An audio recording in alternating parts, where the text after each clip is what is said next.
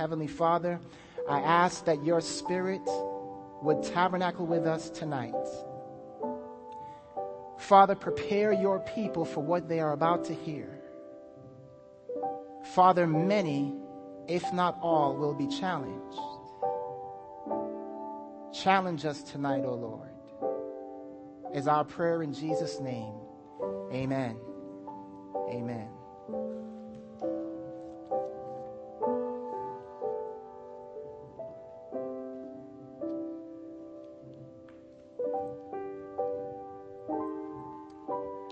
I want to start tonight's message. Oh man, that is so much better. this excites me. I want to start tonight's message with a quote that some of you have heard before, but I will read it again because it sets up the importance of tonight's message. It comes from Counsels to Teachers, page 255.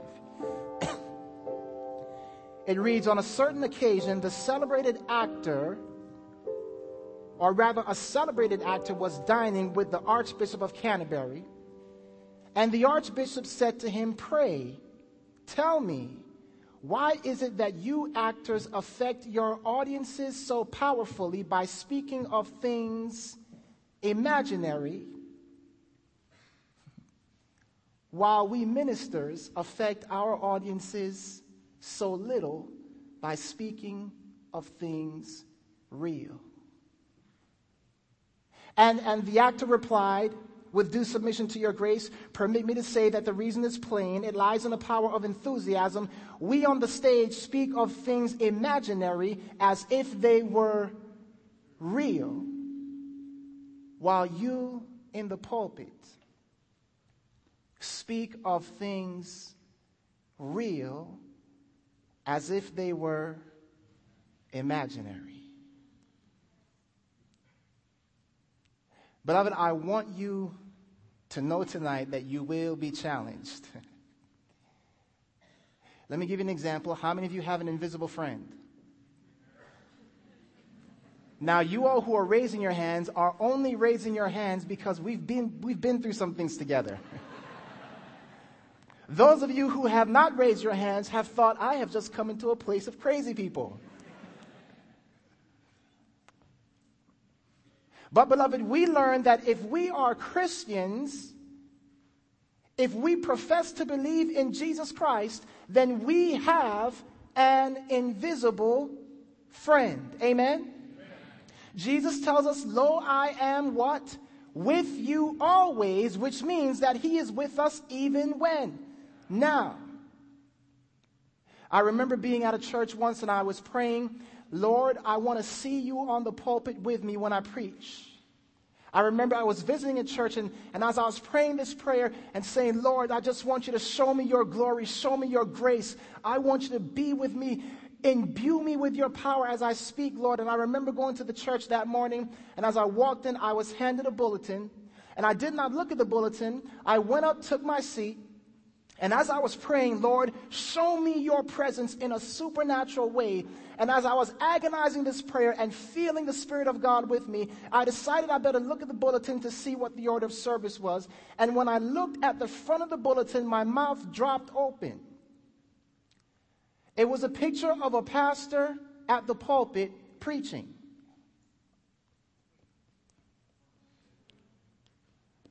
Jesus was standing next to him with one hand on his shoulder and the other hand extended to heaven. Ooh, you know you don't see church bulletins like that, right? You know that was something supernatural. Beloved, what I'm trying to say to you is that in a very real sense, Jesus is present with us. Amen? And so tonight's message, beloved, will require you to muster all the childlike faith you can possibly muster. That's why Jesus said, except ye become as little what? You shall in no wise enter the kingdom of heaven.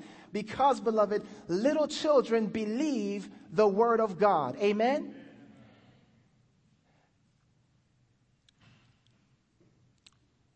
We are told in Ephesians chapter 6 and verse 12. We wrestle not against flesh and blood, but against principalities, against powers, against the rulers of the darkness of this world, against spiritual wickedness in high places. How many of you believe that? How many of you have an invisible enemy?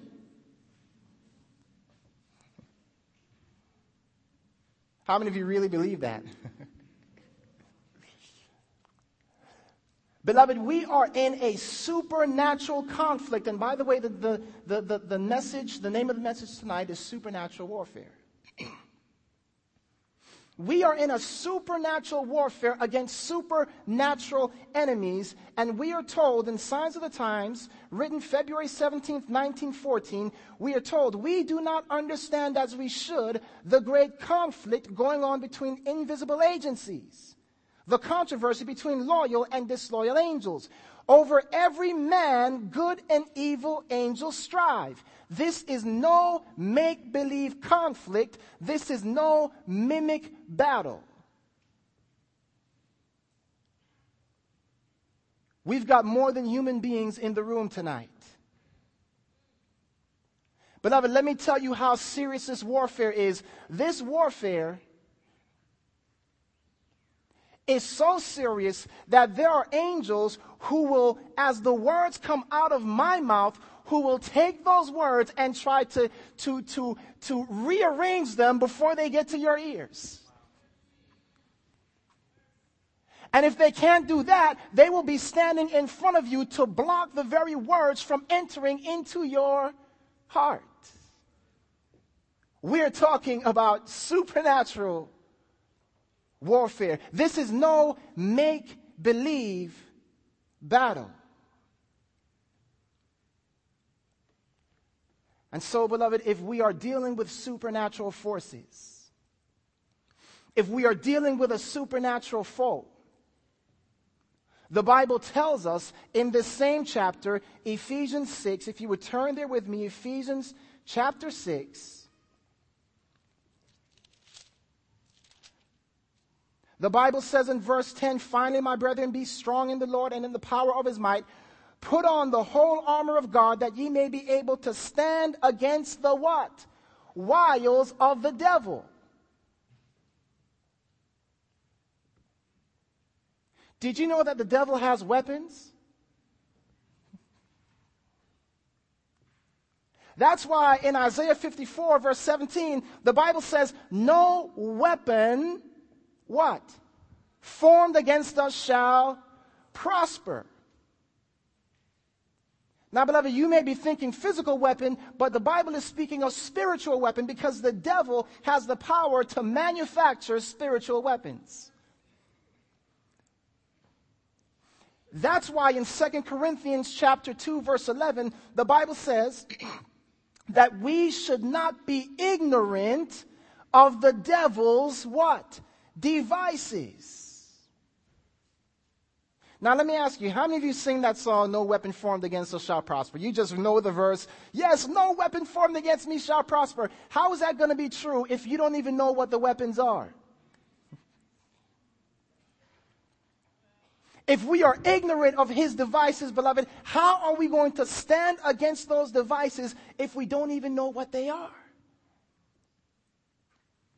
So, I'm going to need you tonight to put on your child hat. You know what that means? I'm going to need you tonight to, ha- to get the mind of a child to believe like a child, not in ignorance, but beloved, eh, beloved, but by faith. Amen?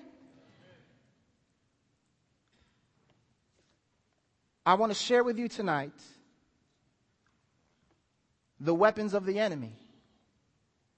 And as I share these weapons, you will say, We've got a kid up here preaching.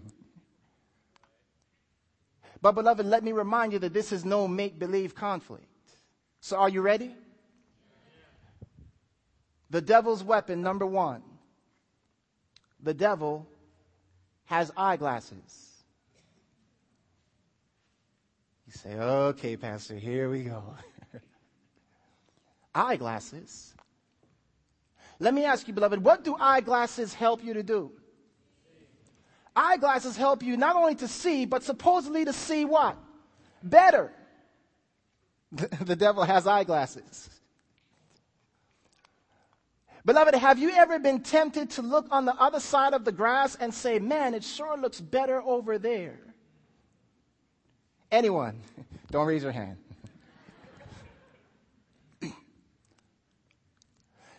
You see, beloved, you say, well, where can we find that in the Bible? Listen, you remember that in the book of Genesis, turn there with me, Genesis chapter 2, or rather Genesis chapter 3, Satan comes to Eve in the garden, and uh, the Bible says there in verse uh, 4, the serpent said unto the woman, You shall not surely die if you eat this fruit.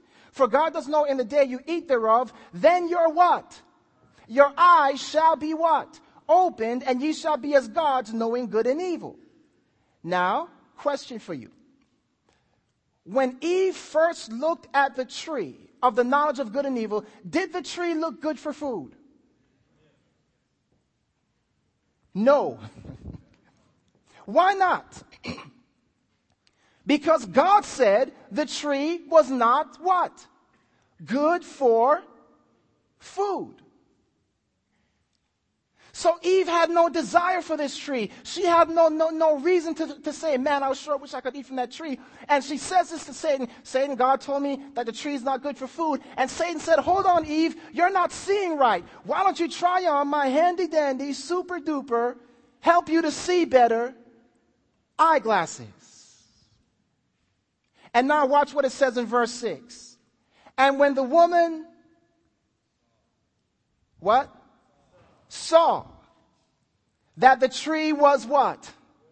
Good for food, and that it was pleasant to the eyes, and a tree to be desired to make one wise. She took of the fruit and did eat and gave unto her husband, and he did eat. Beloved, let me tell you something. When sin looks desirable to you, you now know that you are wearing the devil's eyeglasses.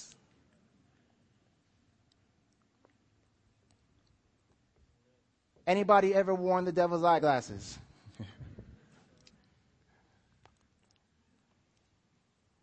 this is no make believe conflict.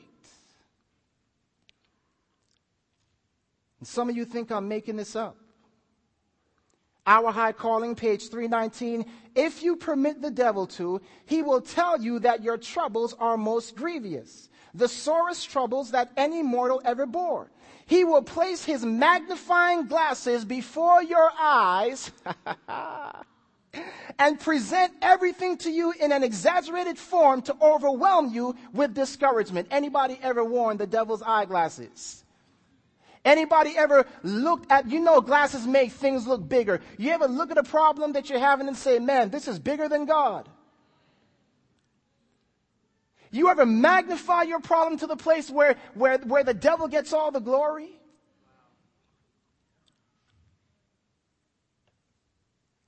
In fact, beloved, the devil tried to put these glasses on Jesus when he took him up to the mount and did what? Showed him all the glory of the kingdom. But Jesus did not allow himself to look through those glasses. Beloved, we are talking about supernatural warfare. How many of you believe the devil has eyeglasses? Yes, beloved, because you've all worn them before. Oh, we've all worn them before. Amen. Beloved, not only does the devil have eyeglasses, I'd like for you to turn again with me to Ephesians chapter 6 and verse 12. Ephesians chapter 6 and verse 12. The Bible tells us, and you know, beloved, praise God. The next time that your eyes tell you that sin is desirable, you can now recognize, oh, I must have on the devil's eyeglasses. Lord, help me to take these things off so I can see clearly. Amen? Amen. Ephesians chapter 6 and verse 12. Notice what it says. For we wrestle not against flesh and blood. Rather, verse 16. I'm sorry. Above all, taking the shield of faith, wherewith ye shall be able to quench all the fiery darts of the wicked. Now, this word darts, did you know the devil had darts? But see, that's, that's, that's I want to give you the Greek of this word. The Greek of this word darts is belos, which means missiles. Did you know the devil had missiles? Do we have any kids out there? Oh my goodness. Do I have any kids out? Do I have any children in the audience? Is this going to be a difficult one? Do I have any children in the audience? Amen. Please. Thank you. Work with me. Amen. The devil has missiles, beloved. The Bible tells us here. So the question is, what in the world are these missiles? Let me give you a couple of them. First of all, there's the thought bomb.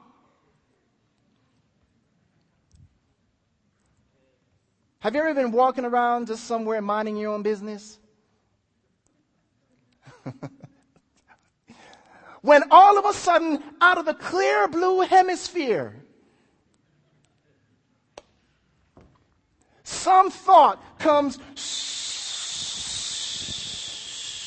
Anybody ever had the experience? Now, beloved, the, here's the problem.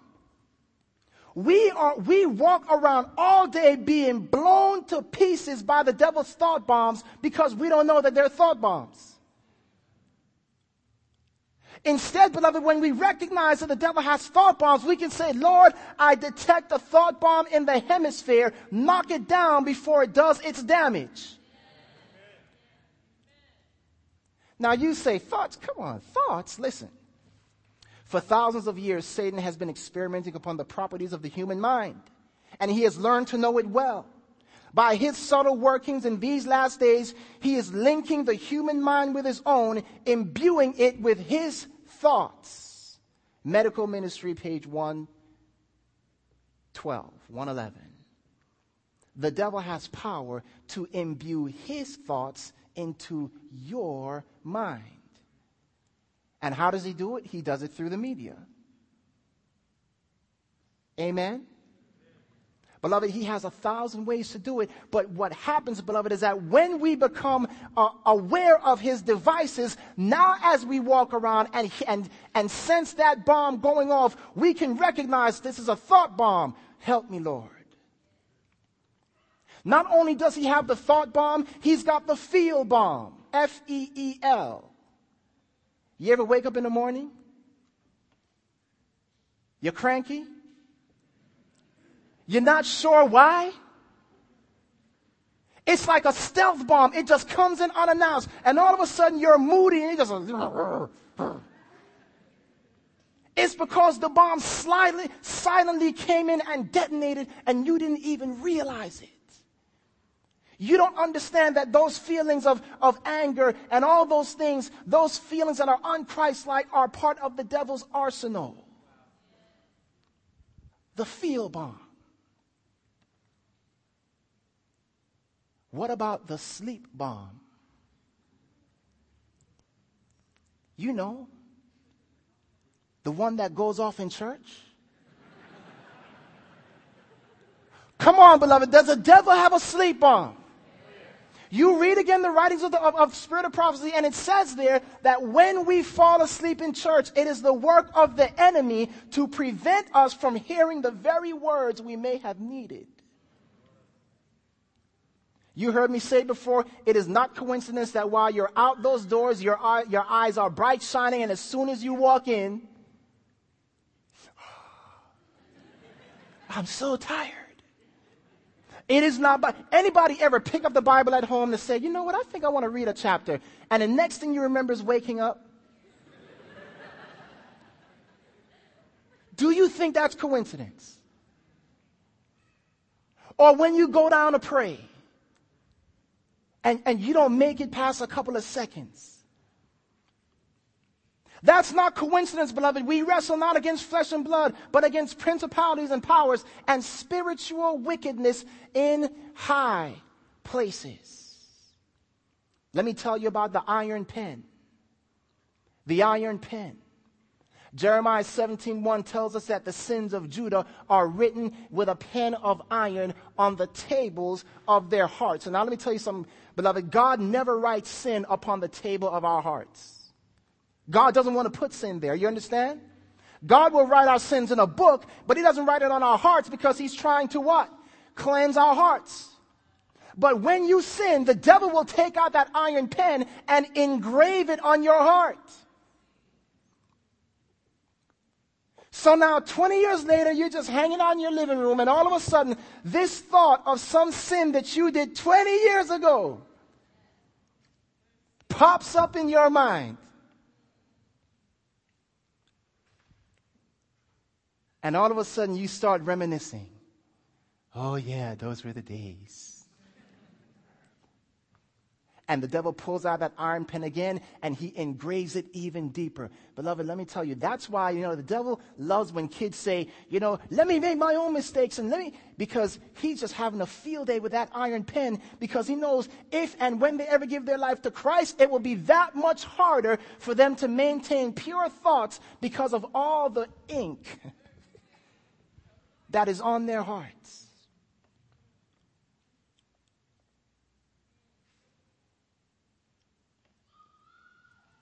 And then, beloved, there is sonic warfare. Did you know that the devil has sonic warfare? Have you ever been in the supermarket? Minding your own business? And then that song comes on? You know the one I'm talking about? The one that you used to do your stuff to back in the day? And all of a sudden, beloved, what's going on? Sonic warfare. All these thoughts and feelings and emotions begin to rise up in your heart. Anybody ever? You're being bashful now. You see, beloved, we wrestle not against flesh and blood. We wrestle against spiritual wickedness in high places. What about nerve gas? You want to know what nerve gas is? Do you know anybody who everything gets on their nerves? Nerve gas, beloved, the devil irritates you. The devil just works you up so much that everything, she get on my nerves. He get on my nerves. Everything gets on your nerves. And beloved, that is an antichrist spirit.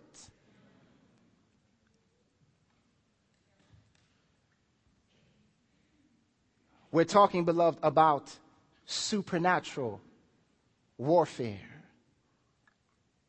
And then uh, the devil's booby traps. These are what I like to call booby traps. You know, you may be in your house. Women, this is a popular booby trap for you, maybe. You walk into the bathroom, and the bathroom is not the way that you think it should be after a man uses it. And all of a sudden, you feel the great controversy about to just take place all over you. And you were just happy. Just a minute. You were just singing songs and you walk into the bathroom. And you begin to tremble.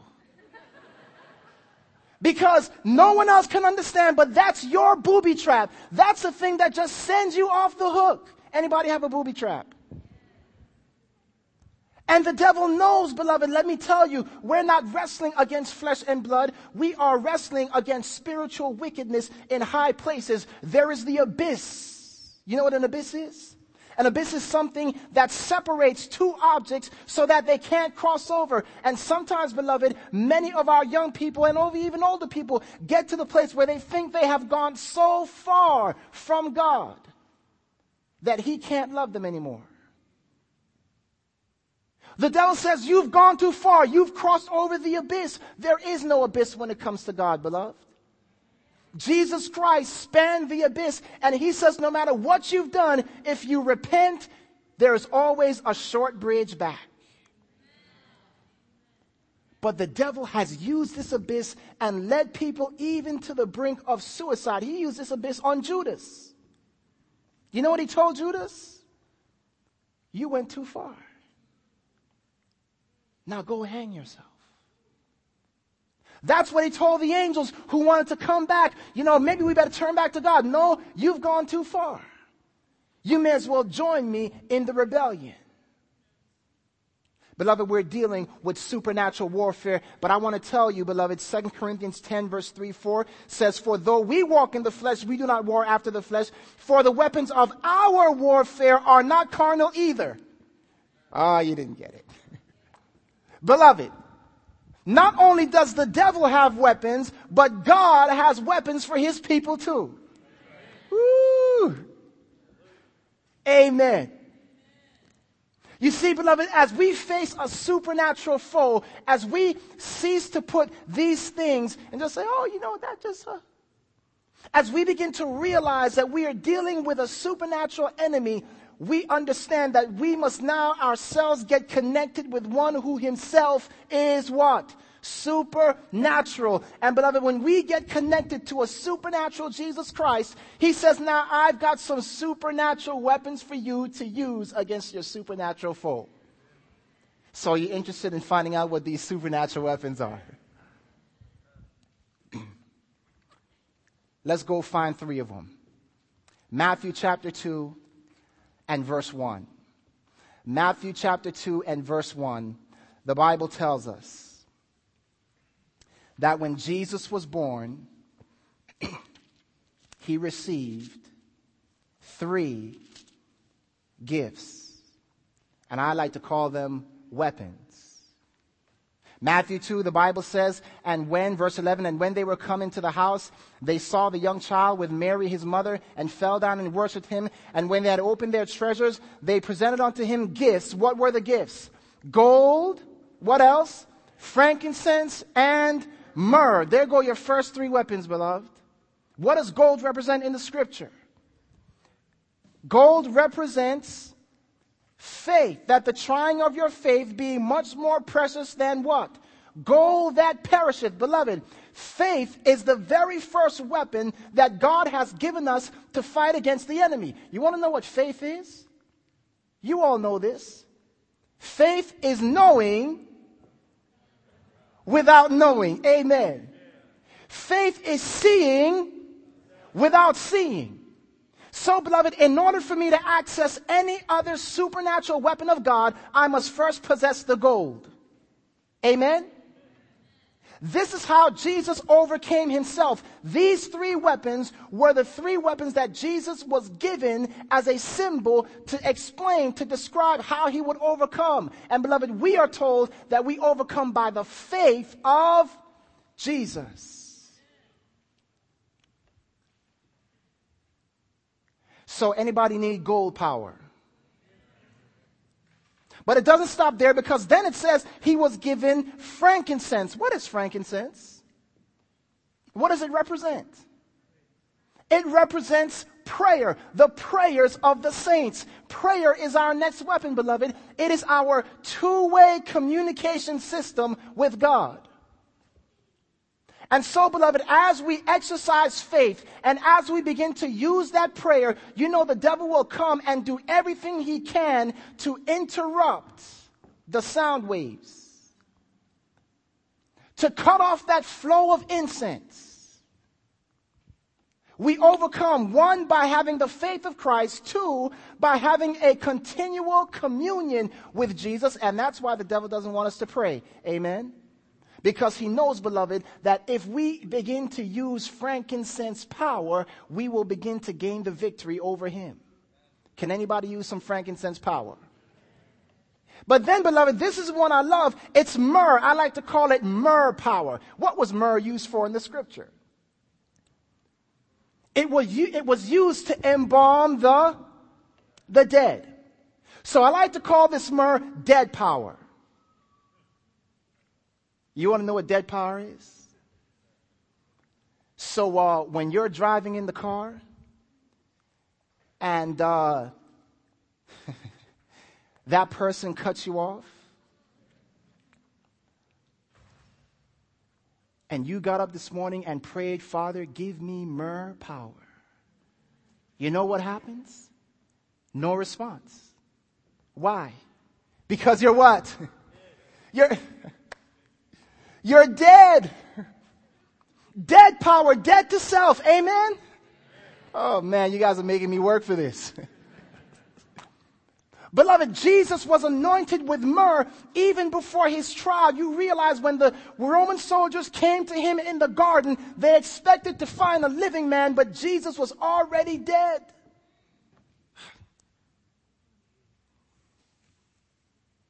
Uh, let me try it this way. when they came and they said, when you slap a dead man, what happens? Nothing. You, you getting that? When you spit upon a dead man, what happens? Nothing. Jesus was DOA. He was dead on arrival. They came, he was dead, beloved. Do you and I need more power? Yes, indeed, beloved. We need to be dead. We're having too many near death experiences.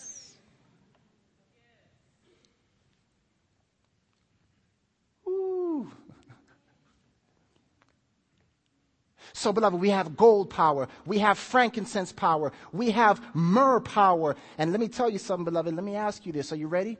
How many of you would like to fly? How many of you would like power to fly? Isaiah 40, verse 30. Well, you, you look at me and fly. Isaiah 40, 31. They that wait upon the Lord shall do what? Renew their strength. They shall mount up with what? Wings like eagles. Beloved, you can have anti-gravitational power. You don't get it. When the devil comes with that, with that gravitational pull of sin, and before you would just fall, fall, fall, fall, fall, now the temptation comes and you say, Lord, grant me those supernatural wings. Help me to rise above this temptation. Anybody want to fly? Beloved, in order to get the wings, you've got to have the faith of a what? Child. Now, please don't let me see you leaving here today doing something like this. That's not what I'm talking about. Amen. I'm talking about, beloved, having a childlike faith in the Word of God. So if God says, I can make you fly, beloved, when Jesus walked upon water, it was to show that He was giving us power over nature so that we can walk above the waters of our own sin. So now he says, I give you supernatural wings. And when t- temptation comes, you can say, Lord, grant me those wings. Help me to fly. And when, when somebody knows, man, he should be getting mad, in your mind, you're saying, this person doesn't know I have supernatural wings. I am rising above this temptation. Childlike faith. Beloved, it's almost like living in a comic book, but better.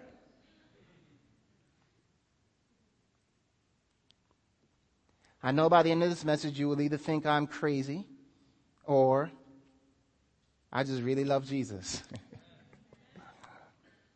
Beloved, I really love Jesus. And here's another weapon I share, but I want to share with, again, for those of you who are not here. In Matthew 3 and verse 11, John the Baptist says, I indeed baptize you with water unto repentance, but he that cometh after me is mightier than I, whose shoes I am not worthy to bear, he shall baptize you with what? The Holy Ghost and with fire. Now I'd like to hear a real big, when I say I want you to, I want you, ready? I want you to say two words. Flame on. Are you ready? One, two, three.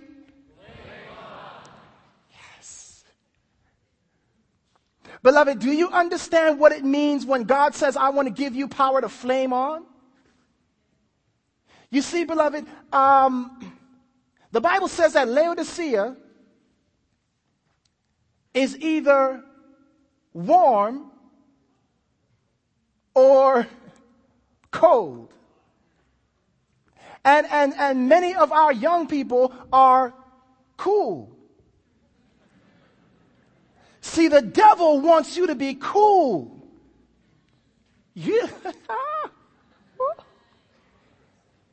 The devil wants you to be cool, but Jesus says, no, my son, I want you to flame on. I want you to become like a human torch of my love. Flame on. Beloved, when you flame on, the devil can't come close because he cannot stand in the presence of God's fire. So anybody want the ability to flame on? He says, just be born of the Spirit. Give yourself to me, humble yourself, and I will give you power to flame on. And beloved, let me tell you, there's nothing more exciting than a Christian who is on fire. The world sees too many Christians who just look like regular old human beings. We need some supernatural Christians who are just covered in fire.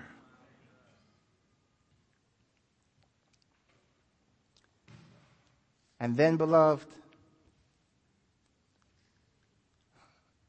there is the power. Well, let me ask you this. Anybody interested in having power to become invisible?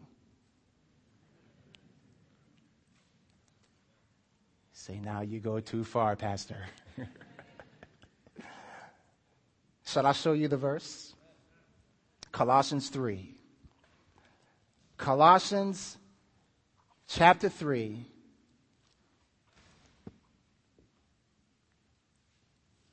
If you then be risen with Christ, seek those things which are above, verse 1, where Christ sitteth on the right hand of God.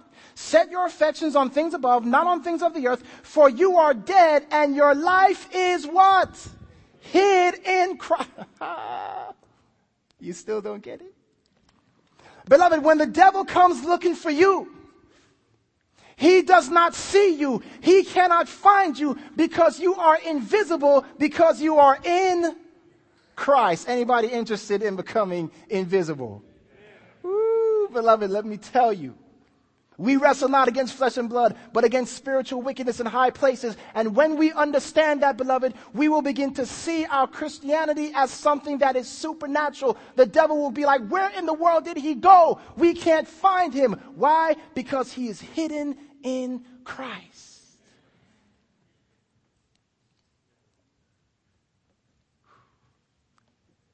Beloved, there is a shield of grace. The Bible tells us the angel of the Lord encampeth round about them that fear him and deliver them. That's a shield, beloved. Anybody interested in having a shield around you? Beloved, do you realize I like to imagine that as I am praying, let me do it like this little prayer, thin shield. Much prayer, thick shield. So you pray a little, and then when you walk out on the street that day and you think your shield's gonna do something, the devil just throws one of his darts and right through your shield. Anybody ever had the experience? But Lord, I prayed for three whole minutes this morning.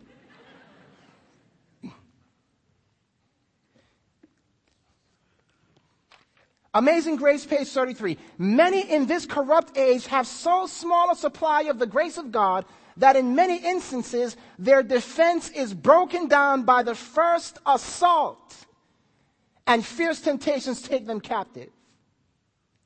The shield of grace can preserve all unconquered by the temptations of the enemy, though surrounded with the most corrupting influences. Anybody interested? In walking around with your shield of grace. Beloved, with such an arsenal like this, why are we walking around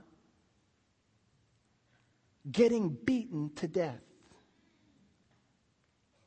Could it be because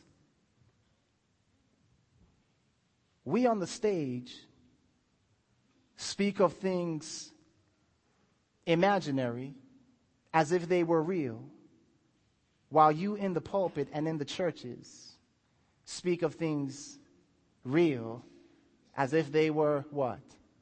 Imaginary.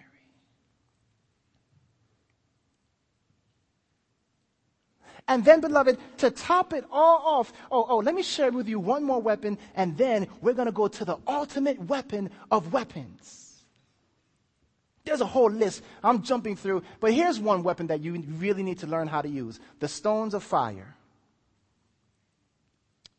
You know, Romans 13, or rather Romans 12 tells us, do not be overcome of evil, but overcome evil with what? With good. And it says, by so doing, you will heap what? Coals of what? Fire upon your enemies' heads. Now, let me tell you what this means, beloved. The coals of fire are not things that you throw at your enemy so you can injure them.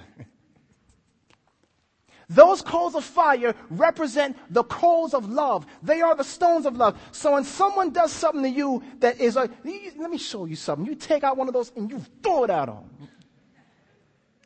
Let me give you a little bit of love here. You understand what I'm saying? You return good for what? Evil. Anybody need some stones?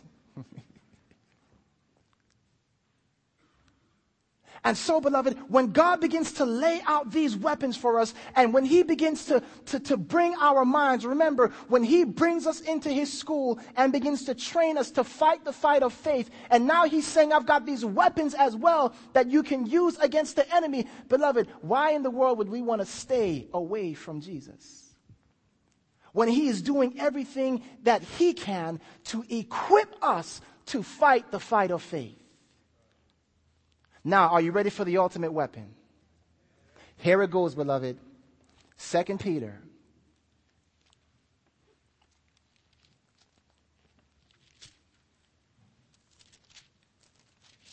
Rather, First Peter, chapter 4, and verse 1. When you get there, please say amen. The Bible says, For as much then as Christ has suffered for us in the flesh, Arm yourselves likewise with the same what? Mind. The Bible tells us that the mind of Christ is a weapon. And beloved, it is the ultimate weapon because the Bible tells us in Philippians 2 5, let this what? Mind be in you, which was also in who? Christ Jesus. Now we're going to have to unpack this a little bit. Is that okay? Because very often we say, let this mind be in you, and we just go around, let this mind be in you, and we don't understand what it means. So the question is, how do I get the what? The mind of Christ. Are you ready to find the answer? The Bible tells us that by beholding, we become what? Changed. Now, if we want to behold and become changed into the image of Christ, what must we be beholding? Christ. If we want the life of Christ to become a reality in us, then we must be beholding His life. Now, let me tell you, how do we do that? I want to read to you a powerful, powerful statement. It would be well for us to spend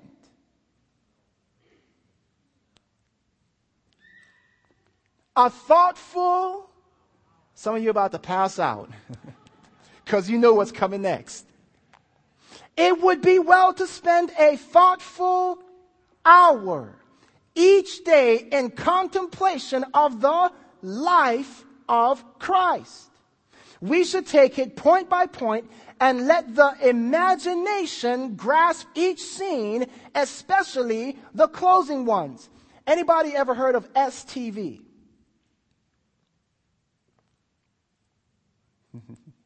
Spiritual television. You, you, you, know why you never heard of it? It's amazing that you never heard of it, and all of you have it. It's, it's incredible. All of you have STV, but you don't know what it is. Anybody have an imagination out there? We should go through the life of Christ praying, allowing our what? Imaginations to grasp each scene of Christ's life. But the devil told you that imagination was evil. Am I telling the truth? Either that or the devil has captured your imagination by watching all the other stuff on TV. So now when you go down to pray and try to see Jesus, try to see what he went through, try to see him on the cross, all you're seeing is what you saw on TV. You see, beloved, we are being told that if we want the mind of Christ, we've got to live the life of Christ. We've got to behold his life. And it's so beautiful, beloved, because what happens when we begin to behold the life of Christ is that we begin to learn how to live his life. How can we live his life if we don't behold it? And let me share with you something amazing, beloved. I, uh, one, one, one evening I was praying. And I was asking the Lord, Lord, you know, you know, I want to get a closer, a closer view of you. I want to see you and get to know you. And I remember I was there praying, and I remember the Lord saying to me one phrase. And as he said this phrase, I said, Lord, what is this about? And here's what he said to me 33 and a half years in a day. And I, I, I was, I, my face did one of these. And I said, Lord, what is that? And he said it again 33 and a half years in one day. And the second time he said it, my, my, my, everything that he meant was right pregnant in that, in that statement. And I said, No way, Lord. No, that cannot be possible. And I got up and I went over to my Bible and I started flipping from Matthew, Mark, Luke, and John. And what I found, I could not believe. Are you ready? The life of Christ. 33 and a half years is a pattern by which you and I are to live our lives every day. And I said, Lord, please tell me, what do you mean? And he said, listen, when you get up in the morning, what's the first thing you need to do? What's the first thing you need to experience? And I thought, Lord, I need to be born again. Yeah. And amazingly enough, when I am born again, guess what? God gives me three gifts.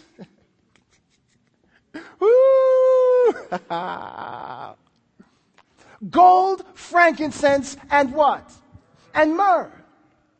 So I get up in the morning and I begin to see Christ's life and pray through his life. And I say, Lord, help me to be born again. Lord, give me the gold, the frankincense, and the myrrh. And then the Lord says to me, my son, I want you to know that Herod is going to try to get you this morning.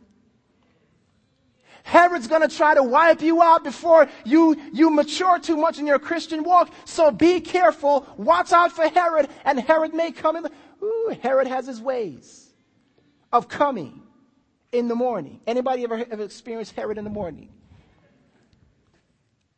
But then, beloved, God says, if you trust me, I will take care of you. And so we go, we walk through the life of Christ in the morning. We get past Herod. And beloved, it's interesting because when, when, when we begin to think of the life of Christ and think of how he grew up as a child, I begin to ask the Lord, Lord, help me to live the kind of life you lived as a child. You see, beloved, I can't live like the man Jesus Christ if I have not lived first like the child, Jesus Christ. We're trying to bear the cross oh, and we just skip the whole rest of his life. Trying to walk like him and we have skipped everything else. Quite interesting, beloved. At the age of 12, Jesus discovered what his mission was. Every morning before we get up and head out the doors, we should what? We should know what our mission is. The Lord will speak to us and tell us, this is what I want you to do today. And if our ears are open, we will hear it. Amen? And then, beloved, we get all the way down to Christ. You know, Christ, uh, uh, uh, from the age of 12 on, he began to work in his father's shop as a carpenter. Beloved, we ought to pray, Lord, help me as I go through my day to work as diligently in my job as you worked as a carpenter. You see, we're living the what? Life of Christ. And then, beloved, beautifully, at age 30, the Bible says he was baptized. Every morning, I need to be praying, Lord, baptize me with your spirit. And it's beautiful because the Bible says that a voice came and said, This is my beloved Son, in whom I'm well pleased. Any of you interested in hearing that voice spoken over you on a daily basis? This is my daughter in whom I'm well pleased. And then, beloved, he will send a heavenly dove. he will send a heavenly dove to, on your shoulder to walk with you throughout the day. Anybody need that heavenly dove? But you know what happens next, right? He's led up into the wilderness and, and he is tempted three times. And beloved, you've got to realize that, that throughout the day, the devil is going to try to tempt you to turn stone into bread. Take that which is unlawful for you to partake of and sanctify it. Make it all right. And you say, no, I'm not going to do that. And he says, okay, well, why don't you, uh, why don't you just throw yourself down because you know you're going to fall sometime anyway. Throw yourself down into this sin and God will forgive you later. And you say, no, no, no, I'm not going to do that. And then he'll say, well, you know what? Look, if you just look, you know it's wrong. I know it's wrong. You just bow down and do this for me one time and then I'll give you everything you want. Beloved, you come, you overcome all those by the weapons that Christ has given you. Amen. and then you know what the Bible says? The Bible says that Jesus returned in the power of the Spirit. Can you imagine you just spent your morning in prayer and now you get up and you walk into your kitchen and your wife looks at you like, wow, he has returned in the power of the Spirit. What's been going on this morning, honey? I've been living what? The life of Christ.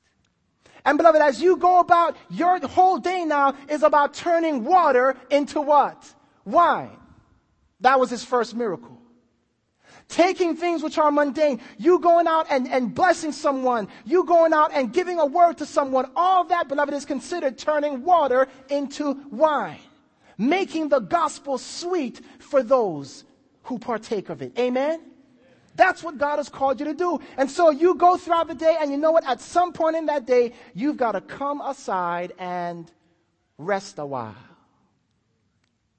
So sometime through the day, you come back, you take a break, you go and you talk to Jesus again, and then it's back onto the work field. And you go throughout the day, and now we're down to the evening time, beloved. And what time is it in the life of Christ at the evening time, beloved? It is a time for the Last Supper.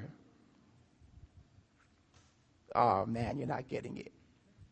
It's time for the evening meal. Oh, just.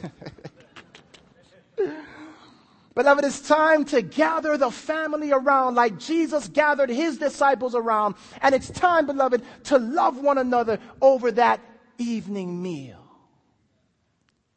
It's time to wash each other's feet. Is there anything I've done to offend you? Is there anything I've done to offend you? And it's time, beloved, to make sure that everything is good with everybody and you don't have any Judases in your family that are going to eventually betray Jesus. Amen?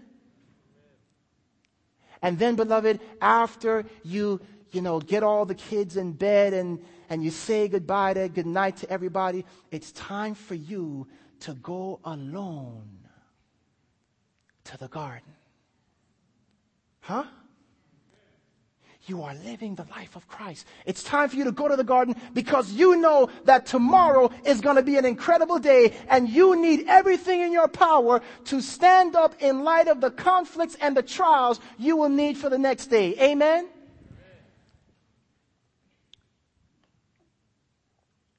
And beloved, then you get up and you are ready to be nailed to the cross. And you know what will happen? Between the time that you get up and the time that you go to bed, you know the devil's going to be doing? He's going to be trying to get you down from the cross.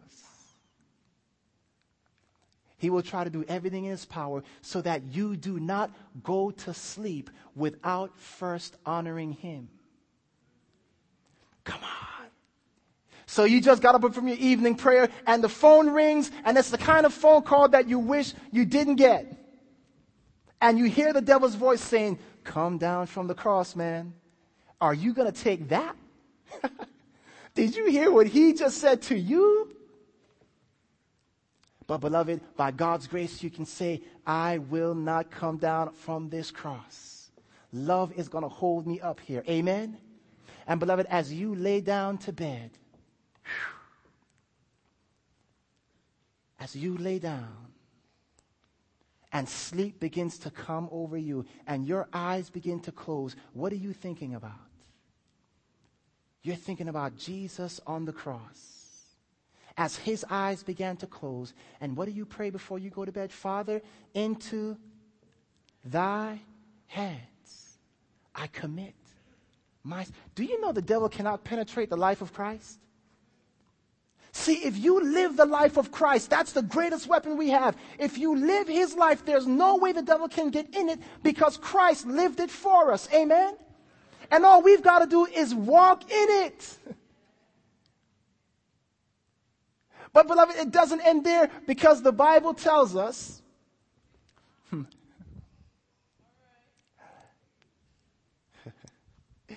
that Herod is going to have soldiers around your bedside in the morning.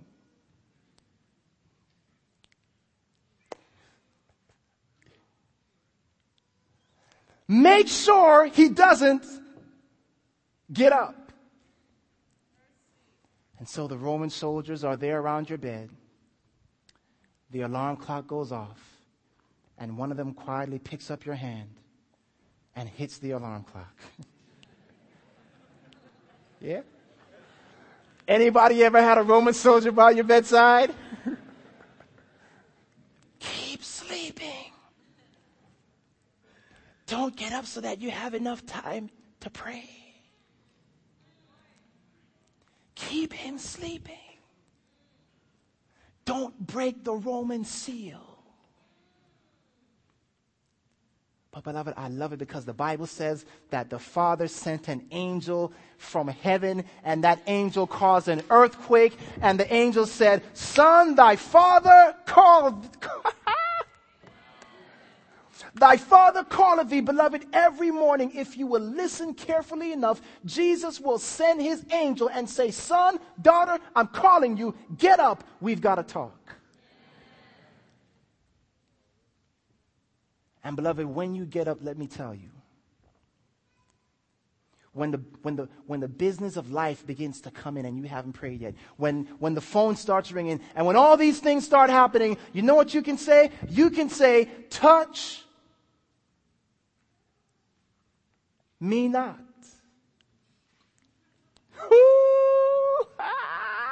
you thought I was making this stuff up? Touch me not, for I have not yet ascended to my Father. Yeah. You see, beloved, when we begin to understand the, the life of Christ, the power of Christ, the weapons of Christ, He gives us so much that we've got to say, How in the world can I turn my back on this? Beloved, He goes, anybody ever heard of a download? You know what a download is? Beloved, Jesus goes as far as to say, listen, when you are praying through my life, don't just ask to do the things that I did, ask to download my thoughts and my feelings so that they become your own thoughts and feelings. So when, when you see me there on the cross, ask the Holy Spirit, what was Jesus thinking and feeling as he was on the cross? And then you say, Lord, download those thoughts and feelings into my mind. So now, what do I have going on? My mind is beholding the mind of Christ, and all of a sudden, my mind is beginning to be changed by beholding.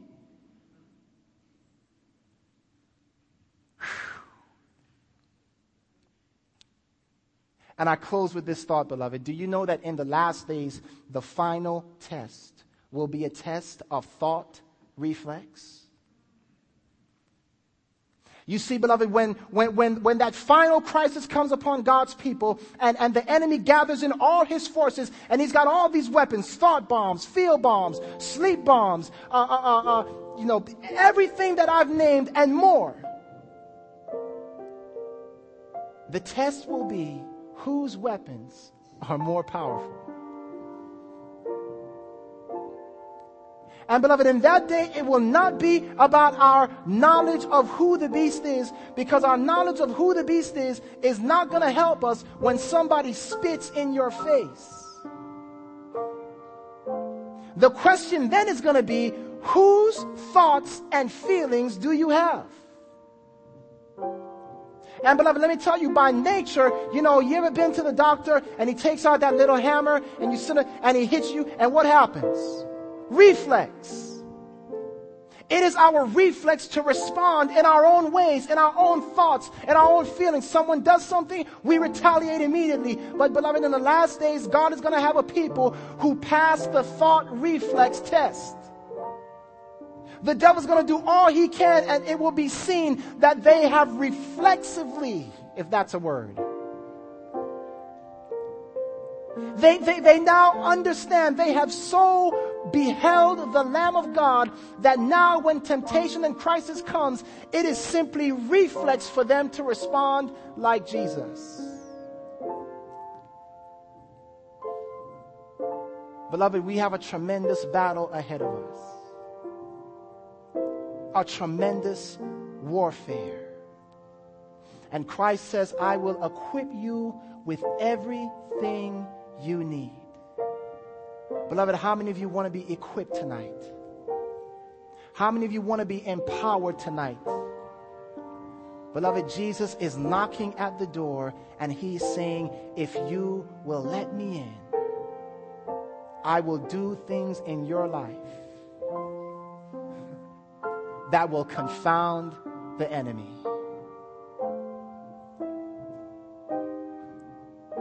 Heavenly Father, you have spoken to us tonight, Lord. Father, we are in need of your power and of your grace.